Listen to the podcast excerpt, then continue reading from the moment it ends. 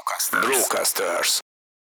átéled, és a saját bőrödön átérzed, hogy az milyen, és úgymond a részeddé válik az a tudás. Ne az legyen a cél, hogy elkerüljük, hanem az, hogy jobban tudjunk rá válaszolni kell egy szembenézés, hogy ez van, felesleges pánikolni. Én mindig ilyenkor meg szoktam vizsgálni, hogy mi a legrosszabb, ami történhet.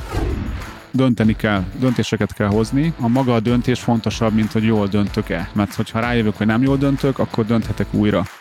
Ez itt a Vállalkozóból Vállalkozás Podcast. Gál Kristóffal. Egy podcast mindazon vállalkozóknak, akik szüntelenül fejlesztik magukat, és így a vállalkozásukat is. Egy podcast olyan vállalkozóknak, akik szabadabban és nagyobb bőségben akarnak élni. Olyan vállalkozóknak, akik végre egyről a kettőre lépnének. A műsorvezető Sándorfi Adrián. Sziasztok, kedves hallgatóink! Íme egy újabb vállalkozóból vállalkozás podcast, és íme Gál Kristóf. Szia Kristóf! Hello, sziasztok! Én pedig Sándorfi Adrián vagyok, és bár boldogan és mosolyogva kezdem ezt az adást, de azért folytatjuk azt a, az előző témakörünket, amikor nehéz helyzetekre, necces szituációkra való reakcióról fogunk beszélgetni, de azért próbálok pozitív lenni ezekkel a témákkal kapcsolatban, mert azt képzeltem el erre a mai adásra, hogy hozzunk fel ugyanolyan problémákat, amikre reagálnia kell egy cégvezetőnek, de bízunk abban, hogy ezekkel soha nem találkozik a hallgató, vagy pedig, hogyha találkozik, ne Isten, akkor ebben az adásban most meg lesz rá egy olyan hozzáállásbeli recept, amit be tud vetni, de hogyha valaki nagyon proaktív, akkor meg tud tenni olyan lépéseket, hogy elkerülje ezeket a problémákat. Tehát hallgassátok ezzel a fejjel, kedves hallgatók, de azért biztos vagyok benne, hogy egy-egy problémával azért már ti is találkoztatok és szembesültetek sajnos, itt lesznek azok, amik olyan jellegzetesen olyan vállalkozós problémák szoktak lenni. Annyit tennék hozzá, hogy van ez a sok ilyen tréner, meg coach, meg aki ilyen, ilyen hogyan vállalkozzunk témát tanít, meg hát ez más témákban is van. Szóval gyakori az, hogy én már elkövettem minden hibát helyetted, neked már ezeket nem kell majd elkövetned, és én ebben tökre nem hiszek, hogy ilyen van. Viszont abban igen, tehát azt, azt nem hiszem, hogy mondjuk amikor most nem lövöm le, hogy mik lesznek a témák, de hogy nem hiszem, hogy a legtöbbet el lehet kerülni. Azt viszont hiszem, hogy ha szembesülsz egy hasonló helyzettel, vagy mész egy ilyen helyzet felé, és erről már tanultál, hallottál, gondolkoztál már rajta, akkor nagyobb esély észreveszed, és vagy kisebb mértékben fog létrejönni az a helyzet, vagy ugyanúgy létrejön, csak gyorsabban le tud reagálni. Nem, nem zárnám ki, hogy el is lehet kerülni, de hogy nem biztos, hogy az a, az a cél, hogy mindent elkerüljünk, mert tehát a saját bőrömön érzem, és most már egyébként a vezetőink bőrén keresztül is érzem, hogy mennyire más az, hogy én, én megtanítok valakinek valamit, hogy figyú, ez van, ezt kell csinálni, ilyen érzés, fú, de szar, ha valaki felmond, meg mint hogy mondjuk átéled, és a saját bőrödön átérzed, hogy az milyen, és úgymond a részeddé válik az a tudás. Nem csak az, hogy elhitted valakinek, hogy az van, hanem érzed magadon, és az egész más. Tehát szerintem ne az legyen a cél, hogy elkerüljük, hanem az, hogy jobban tudjunk rá válaszolni. Igen, viszont lehet, hogy lesznek olyanok, amiket így érez a hallgató, hogy talán ott van a levegőben, és talán most emiatt az adás miatt tud valamit tenni, amivel egy picit egyszerűbbé tudja tenni a reakciót. Kezdjük az elsővel. Megjelenik egy tőkeerős versenytárs a piacon, aki lenyomja az árakat. Az alap kiindulási helyzet az, hogy mondjuk van egy beállt piaci szituáció, és egy, mondjuk egy nemzetközi játékos megjelenik bármilyen piacon, és azt mondja, hogy ő most feldarabolja ezt a piacot, és megvásárolja gyakorlatilag a piacot. Ugye van ez a mondás, hogy piacot vesz magának valaki. Ezt úgy tudják nagyon sokan megcsinálni, hogy messze a standard árak alatt érkeznek meg, mert gyakorlatilag mint egy marketing büdzsé úgy tekintik ezt, hogy elengedik az árakat, azért cserébe, hogy, hogy el tudják venni a vevőket másoktól. Na van egy ilyen helyzet, akkor mit csináljunk szerinted? Ugye ez egy nagyvállalati szituáció, hogy, hogy egy nagyvállalati megjelenik, és szerintem nem, nem vagyok túlságosan elmélyülve ezen a piacon, hogy a nagyvállalatként mit kell csinálni, de hogy azt képzelem, hogy, hogy egy ilyen nagyvállalati piacra belépés és egy ilyen árletörő, emlékszem, hogy tanultam erről főiskolán, hogy ez az árletörő stratégia, meg minden, hogy ez inkább más nagyvállalatokat tud szerintem főleg szivatni, mert hogyha én kisvállalkozás vagyok, és csinálok valami olyat, ami nem egy ilyen ennyire tömeges dolog, akkor talán eleve azzal tudok érvényesülni, hogy valamit másképp csinálok. Mert hogyha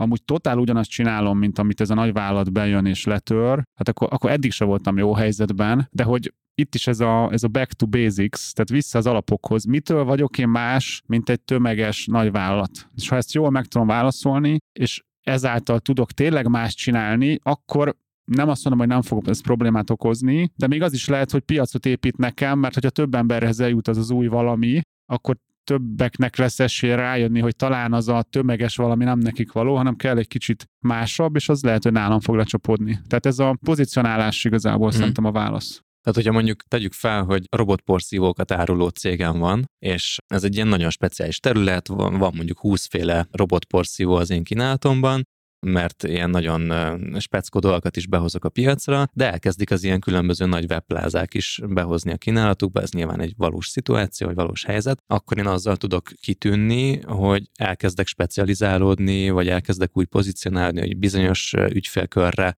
szabom a kínálatomat, meg a szolgáltatást. Hát vagy így, vagy úgy, hogy én gyorsabban szállítok, nekem mm. jobb a szállításom, nekem jobb az ügyfélszolgálatom, én jobban megértem a vevőt, jobb, ugye erre múlt előző adásban beszélünk, jobban figyelek a vevőkre, én mindenkit felhívok telefonon. Nyilván ö, okozhat ez veszteséget, de hogy igazából ezeket tudom csinálni. Tehát, hogy, hogy hogy tudok más lenni, mint mondjuk egy, persze, tehát lehet, hogy egy, egy, egy multi letöri az árakat, de hogy neki az ár akkor az egyetlen, uh-huh. amiben jobb. Én lehet, hogy minden másban jobb tudok lenni. Ha nem tudok, akkor, akkor game over persze, de ez a játék. Akkor egy kicsit lejjebb lépünk egy olyan szintre, amivel talán könnyebb azonosulni, és sokakkal megtörténik, hogy valaki gyakorlatilag száz százalékban lemásol mindent, amit csinálunk, és megjelenik a piacon. Ugyanazokkal a hirdetés szövegekkel, ugyanolyan landing oldallal, ugyanolyan ajánlattal, ugyanolyan árakkal, vagy akár még alacsonyabb árakkal. Tehát elkezdi pontosan ugyanazt csinálni, amit mi évek alatt kísérleteztünk ki, és azt látjuk, hogy mivel nekünk is működik, neki is működni kezd. Mit csinálsz ilyenkor? Ebben sem vagyok annyira otthon ilyen témákban, de amennyit tudok róla az az, hogy ez részben szerintem egy jogi kérdés is lehet, ami ellen úgymond lehet védekezni, ha előre erre valaki felkészül, és nem tudom a szerződéseit, vagy, vagy olyan ASF-et csinál mondjuk a honlapjára, hogyha azt lemásolják, akkor ez is ez lesz. Tehát ez, ezekkel lehet valamennyit variálni, ez szerintem egy jogi kérdés. Érdemes erről konzultálni akár jogásszal. Illetve hát sajnos az van, vagy hát nem biztos, hogy ez sajnos, az a helyzet, hogy szerintem a, és ezt valami elég jelentős, nálam sokkal jelentősebb nagy szerintem ilyen nemzetközi kaliberű vállalkozótól hallottam, hogy az egyetlen hosszú távon fenntartható versenyelőny az az, hogy gyorsabban innoválsz, vagy gyorsabban fejlődsz, mint más. Mert mindent ugye mindent le tudnak másolni, minden terméket be tud hozni más is, mindent meg tudnak csinálni, de az, hogy te gyorsabban mész előre, gyorsabban innoválsz, azt, azt nem tudják elvenni. És igazából ez is olyan, hogy ha te eleve erre vagy beállva, és nem vagy mondjuk elkényelmesedve, és ugye ez lehet egy veszély, hogy elkényelmesedek, és hogy már, már nem figyelek úgy oda, akár az ügyfeleimre, már nem figyelek úgy a marketingre, mert hogy úgy tökre rendben vagyunk, akkor ebbe belecsap egy ilyen helyzet, és nem is kell, hogy inkorrekt legyen mondjuk ez a másolós, hanem csak jön egy új versenytárs, akkor lehetek nehéz helyzetbe. Tehát erre szerintem fel lehet készülni egy ilyen éberséggel. Szerintem itt az lehet két eltérő kategória, hogyha valakinek mondjuk ilyen nagyon ilyen self-brandre épített vállalkozása van, vagy pedig egy ilyen igazi céges márkával foglalkozik, ahol nem egy személy van mögötte. Tehát ahol látszik, nagyon látszik a személy, azt szinte lehetetlen másolni. Tehát hasonló dolgokat lehet csinálni, de maga a személynek a, a sajátossága, a személyiség, a tulajdonságai, azok azok annyira egyediek, hogy vagy kapcsolódik hozzá a közönség, vagy nem, vagy így kapcsolódik, vagy úgy, de hogy, hogy az szinte másolhatatlan, és akkor hát csinálják szerintem. De viszont vannak azok az esetek, amikor gyakorlatilag a brand elemeit veszik át, de mondjuk nem, nem olyan formában, hogy így jogi kategóriát jelentsen még ez, de hogy hogy gyakorlatilag ugyanazt csinálják, megjelennek a piacon, ugyanazzal a kommunikációval jelennek meg, azokat a USP-ket elviszik, amiket te dolgoztál ki és teszteltél le, leelemzik a teljes folyamatodat, és, és ezeket lemásolják, akkor itt valószínűleg tényleg az innoválás lesz a megoldás, hogy hiszen te találtad ki, te találtad fel ezt a folyamatot, neked kell lenni annak, aki ezt még jobbá tudja tenni, mint amit a másik elvett. Szerintem nem nagyon lehet más csinálni. Illetve én elkezdeném azt kommunikálni, hogy én vagyok az eredeti, tehát hogy, hogy vigyázott másolják, tehát hogy aha, nem aha. feltétlenül ezt az elcsépelt szlogánt, illetve hogy a meglévő jó vevőimmel elkezdenék még jobban ebbe kooperálni, hogy, hogy mutassuk meg együtt, hogy mi a különbség csinálni. Tehát megint azt, hogy kiáramlást növelném igazából. Tehát, hogy a meglévő vevőimmel csináljunk még több videót, hogy miért ez az igazi, tehát hogy, hogy erről folyamatosan így beszélni. Szerintem sokan megijednének egy ilyen helyzettől, de ez a helyzet nem biztos, hogy hosszú távon fent marad, mert lehet, hogy egy, egy pillanatnyi állapotot tud lemásolni az adott szereplő, és nem tudja azt a motiváltságot és energiát beletenni, következetességet beletenni, mint amit a, az eredeti csinált, úgyhogy, uh-huh. úgyhogy lehet, hogy ez egy, ez egy átmeneti állapot lesz ilyenkor csak. Na de mondok egy olyat, amivel szerintem te már többet találkozhattál. Mi történik akkor, vagy mit csinálsz akkor, hogyha felmond egy olyan kulcsembered, akire egy nagyon sok mindent alapoztál a vállalkozásban, és el is viszi magával néhány legfontosabb ügyfeledet. Szerintem erre lehet készülni. Tehát eleve lehet olyan szervezetet építeni, ahol ne legyenek ilyen nagyon nagy függőségek. Persze nem lehet elkerülni, tehát mondjuk egy, egy olyan vezető, vagy akár egy, egy operatív vezető, vagy egy cégvezető, aki nagyon sok múlik, mint akár mint ember, meg mint pozíció is, kár lenne tagadni, nagyon nehéz pótolni. De hogy itt kell szerintem egyrészt egy rugalmasság. Tehát ugye én, én kis vállalkozásokba tudok gondolkozni. Tehát ahol vagyunk hárman, ötten, tizen, huszan, ott uh, szerintem például magamon érzem, hogy nekem meg kell tartanom azt a rugalmasságomat, ameddig lehet, Ugye van, van ez a mondás, hogy ami nem hajlik, az törik. Ezt a harcművészetekben is szokták mondani. Tudnék, hogy mikor kell keménynek lenni, mikor kell puhának.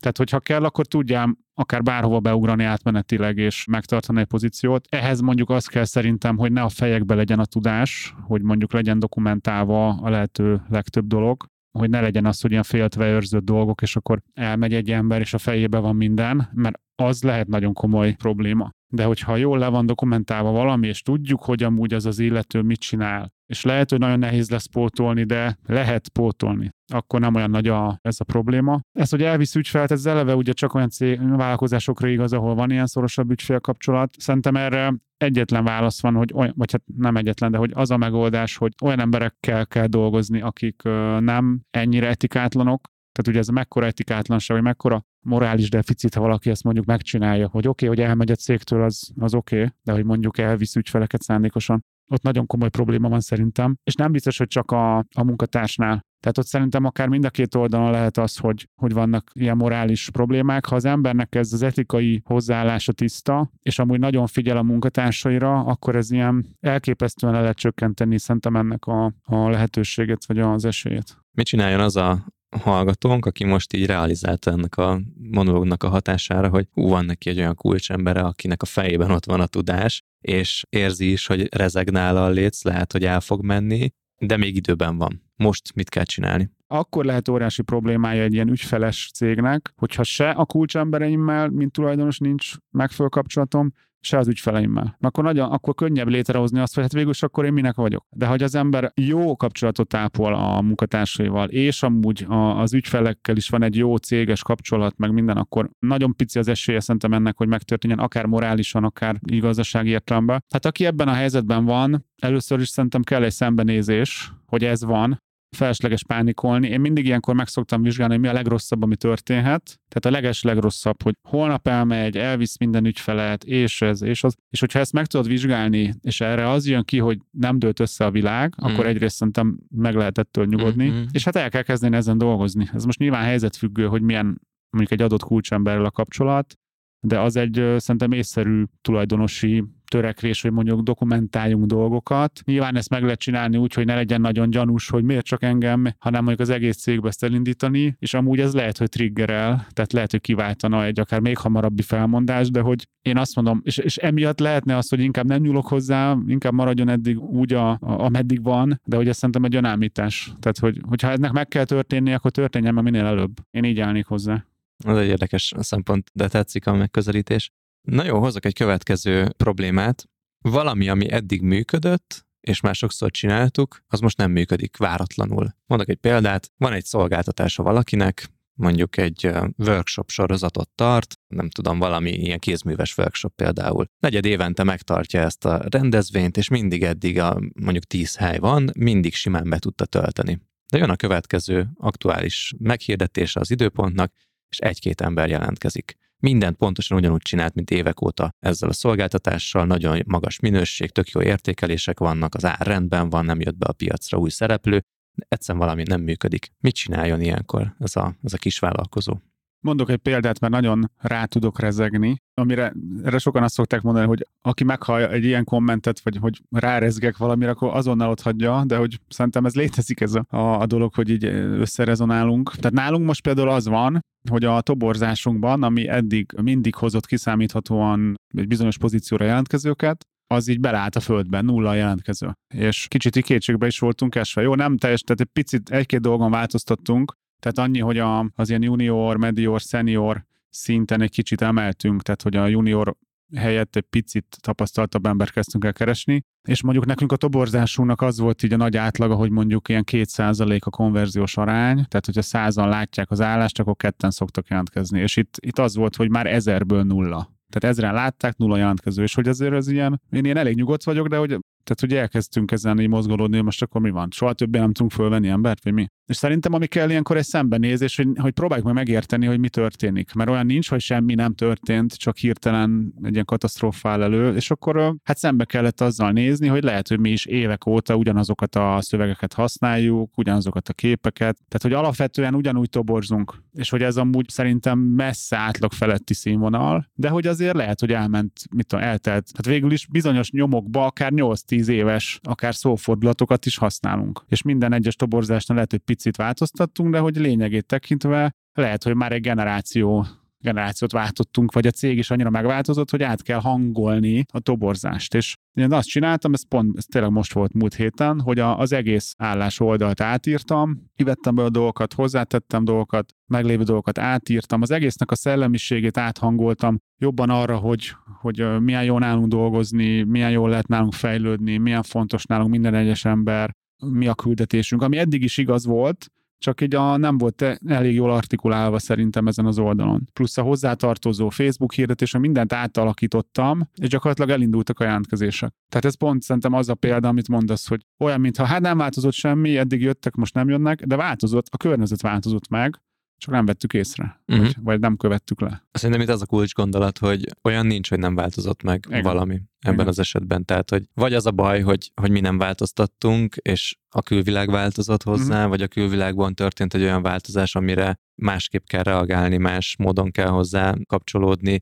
ezzel együtt valószínűleg mondjuk a példában lévő workshop sorozat az valószínűleg ugyanúgy piacképes most is, ha eddig az volt, és jól fog menni, csak valami kívül történt vagy az emberek fejében, vagy a külvilágban, amire nem reagáltunk megfelelően. Mondok egy következő példát, alapból rossz helyzetről indulunk. Van egy olyan vállalkozásunk, akinek egy, az egyik ügyfele legalább egy olyan 40%-ot elvisz a bevételből, tehát hogy 40%-át kiteszi a bevételnek, a többiek inkább sokkal kisebb ügyfelek pár százalékot hoznak az árbevételben. Szerintem egyetértünk, hogy ez egy rossz helyzet. Na és ez az ügyfél váratlanul azt mondja, hogy akkor ő most felmond, és megszűnik a az együttműködés 30 napos felmondási idő van. Tudod azt, hogy 30 nap múlva 40%-a az árbevételednek ki fog hullani. Most mit csinálnál? Az érdekes, hogy ez is tulajdonképpen megtörtént velünk. Nem így, hogy egy ügyfél, de amikor a Covid bekopogtatott 2020 márciusában, akkor mindenféle ilyen összetett hatások miatt gyakorlatilag egyik hónapról a másikra, vagy, vagy mondjuk maximum a harmadikra,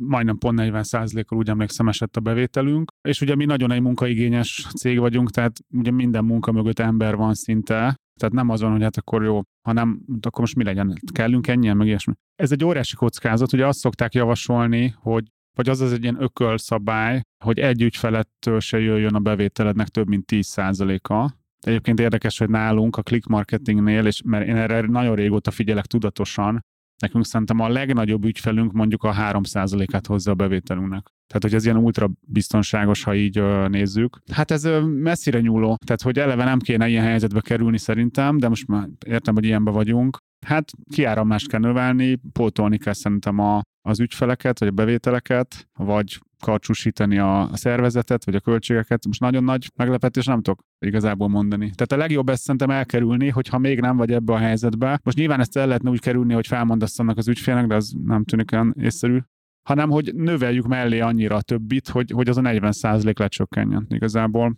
Aki meg még nem tartott, hogy akkor eleve gondolkozon így, hogy, hogy csábító lehet mondjuk most van, mit tudom én, a havi egymilliós bevételem, csábító lehet mondjuk 10 ügyfélből, most mellé csábító lehet egy két milliós ügyfél, nem tudom, hogy tudnék-e nemet mondani ebbe Igen. a helyzetbe, de hogy azonnal ott kell, hogy legyen az a nézőpont, hogy ez tök jó, de egybe egy akkora kockázat, hogy hihetetlen. Tényleg ez a érdekes helyzet, hogy most talán az egy nagyon erős arány volt, amikor azt mondta, hogy most egy millió a bevétel, és hirtelen valaki megjelenik két millióval, de mondjuk legyen az, hogy valaki olyan jelenik meg, aki hirtelen átvenné azt az arányt, hogy mondjuk 30-40 százalékban az ő tőle kapott bevétel jelenteni a cégnek tényleg akkor a részét. Tehát azt mondta, hogy akkor először ezt tisztázzuk, hogy ez nem jó így. Ugye kevesen mondanának ezért erre nemet, de hogy akkor hirtelen azt mondod, hogy jó, beengedjük ezt az ügyfelet, de akkor nekiállunk folyamatosan csökkenteni az ő részarányát az árbevételben, hogy egy későbbi helyzetben, ami lehet, hogy egy új együttműködésnél csak egy év múlva jön el, már ne ott álljunk, hogy ő 40%-ot vissza, hanem mondjuk akkor lehet, hogy csak 10 fog elvinni. Nyilván most kicsit azért ezzel a kérdéssel csőbe húztalak, mert hogy nincs jó válasz egy ilyen, Igen. ilyen helyzetre. Szerintem az attól függ, hogy milyen céget akarsz. Tehát én nem tudnám elfogadni ezt a kockázatot, úgy érzem. Tehát én ezért nem is tettem soha semmit azért, hogy legyenek akkora ügyfeleink ilyen mamutok. Pont ezért, mert ugye az egy, az egy más működés. Tehát szerintem ez igen, jó felvetés, hogy nincs jó vagy rossz. Persze, biztos nem tudnám én sem nem elvállalni, de hogy azonnal tudnám, hogy ez egy óriási kitettség igazából, és hogy ez hogy tudom ezt a kockázatomot csökkenteni, nem tudom, ultra hosszú távú szerződéssel, vagy tehát hogy? Az érdekes amúgy, hogy te mit csinálnál most, tehát hogy mondjuk neked ugye az a jellegzetes, hogy kis és középvállalkozások az ügyfeleitek, és ha jól tudom, ilyen pár százezres nagyságrend lehet a, a havi díjnak a maximuma, de oda jön hozzád egy multi egy baromi nagy vállalkozás, és azt mondja, hogy mindent kérek, és abból tízszer annyit, mint amit eddig csináltatok bárkinek, és havi 4 milliót fog fizetni. Mit csinálna? Én simán azt mondom, hogy nem vállaljuk. Tehát most is vannak ilyen, hogy megkeresnek, hogy ami csábító lehetne, hogy multi, sokat akar fizetni, stb. De mondjuk, hogy egyszerűen mi nem, e- mi nem erre vagyunk berendezkedve, hogy ezt csináljuk. Uh-huh. Hogy tehát nem tudunk adni neki egy fél embert, vagy nem tudom. Mi arra vagyunk berendezkedve, hogy, hogy hasonló keretek között hasonló dolgokat csinálunk, nyilván amúgy mindenkinek mást, de hogy tehát én simán mondanám, hogy nem. Nem azt mondom, hogy 2008-ban tudtam volna, aha, aha. de hogy most már mondanék nemet. Mert ugye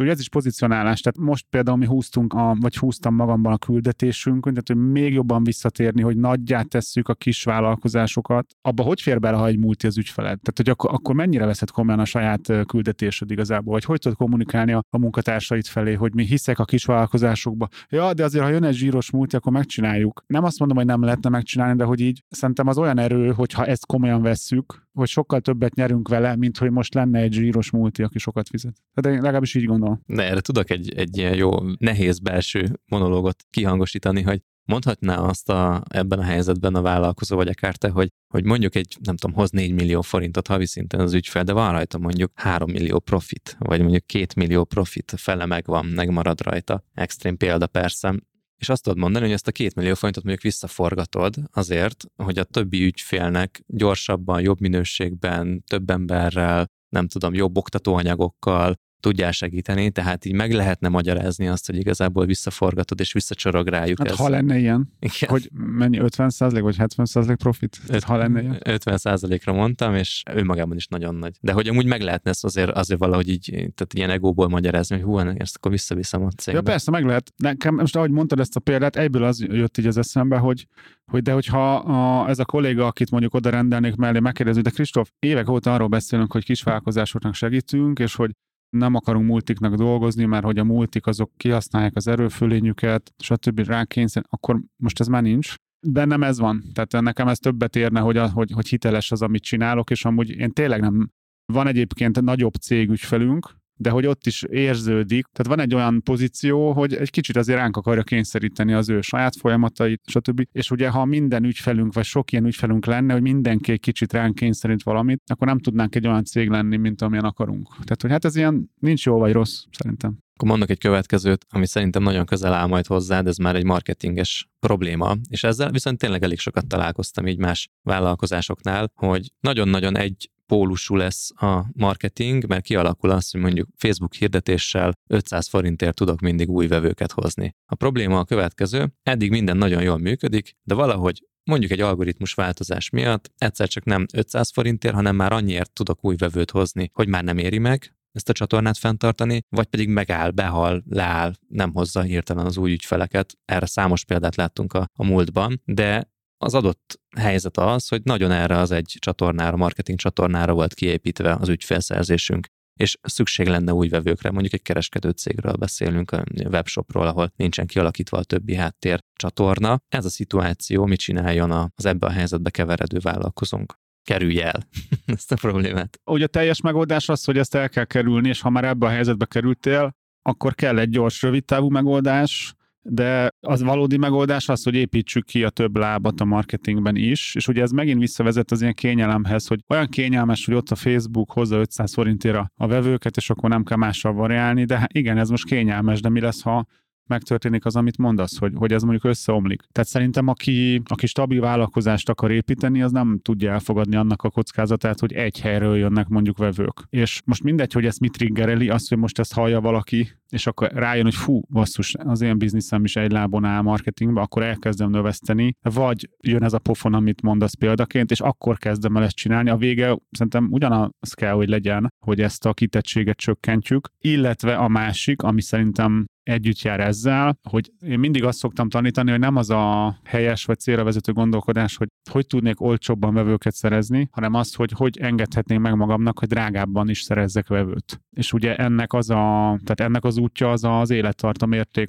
gondolkodás, hogy miért csak 500 forintért éri meg nekem egy új vevő, miért nem éri meg ezerért is? Mit kéne azt csinálnom, hogy ezerért is megérje? Legyen nagyobb a, a kosár érték, vagy legyen az, hogy hosszabb ideig vásárol tőlem? Vagy gyakrabban vásárolt olyan, vagy mind a három, ugye ez az élettartam érték, hogy mennyi a kosár érték átlagosan, milyen gyakran vásárol nálam, és hogy mennyire sokáig és ezt kell fölfele tolni, hogy ne legyen probléma 1000 forintért is vevőt venni. És egyébként ez lehet egy tök gyors ciklus. Ha most ez ma megtörténik, hogy összeomlott a Facebook, és egy másik csatornát bekapcsolok, és ott ezerért jön, akkor azt igazából nagyon gyorsan le lehetne zongorázni, hogy emeljem az élettartam értékét a, a vevőknek. Tehát nem tudom, áremeléssel, upsell jobb törődéssel. Szóval azért lehet szerintem, hogy gyorsan reagálni. De ez az egy, egy dologtól függök, és így igazából ez a 40%-os ügyfél is egy kicsit olyan, hogy végül attól az egy vevőtől nagyon függök. Tehát nekem nekem ez mindig egy ilyen, hát nem félelmem volt, hanem egy ilyen elkerülendő kockázat volt ez is. Tehát, hogy ez hasonló szerintem a téma. Szerintem erre rímel mondjuk egy olyan eset is, amikor nem egy hirdetési vagy marketing csatornára beszélünk, hanem ezek a közösségi média profilok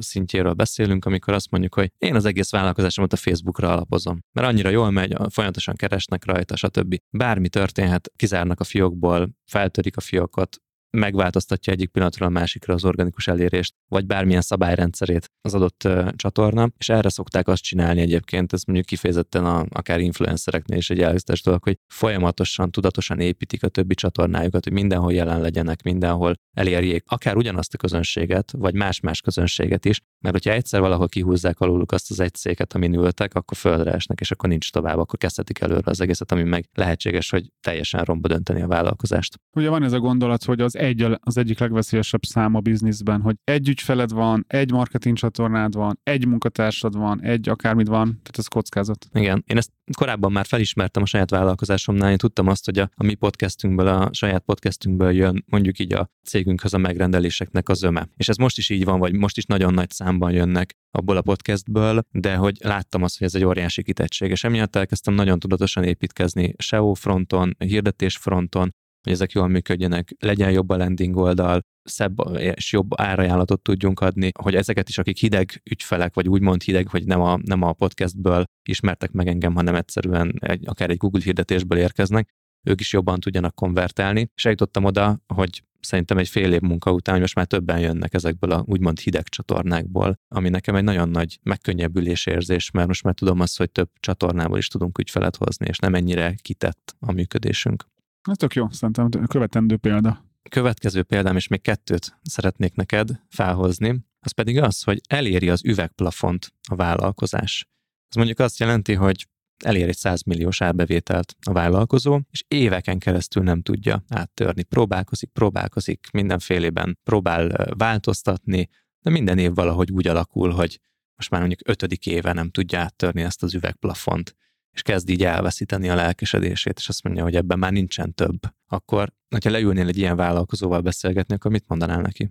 Olyan, mint hogyha összebeszéltünk volna, Természetesen megtörtént velem. Ezt nem tudtam. Egyébként a 100 millió körül. Tehát ugye 2015-ben lettünk 100 milliósok, és szerintem 15, 16, 17, 18, 19, és talán még a 20 is, tehát ez, mennyi, ez 6 év, ahol ez a 100 és 150 millió között voltunk. Itt egyértelmű igazából a szituáció, hogy a, a céged elakadása az a te elakadásod. Igazából ez a, szerintem ennek a lényege, mert hogy a vállalkozó elakadása, mert hogy tehát mi más lehetne az akadály? Az, hogy te nem tudod azon a szinten túlvinni a céget mindegy, hogy milyen okból, de szinte biztos, hogy, hogy benned van a, az ok. Ez másik megfogalmazás ugyanerre, hogy, hogy ne, a vállalkozásod nem lehet nagyobb, mint te. Tehát nem lehet nagyobb céged, mint amit te elhiszel, mint amire te képes vagy, és a többi. Tehát egyértelmű, hogy, hogy magadba kell keresni szerintem a, a megoldást, nem a piacban, meg egyéb helyeken. Van még egy gondolatom, hogy a, ezt Brandon Burchardtól tanultam, azt hiszem, hogy a, az őszintességet következő szintje, az az eredményeid következő szintje.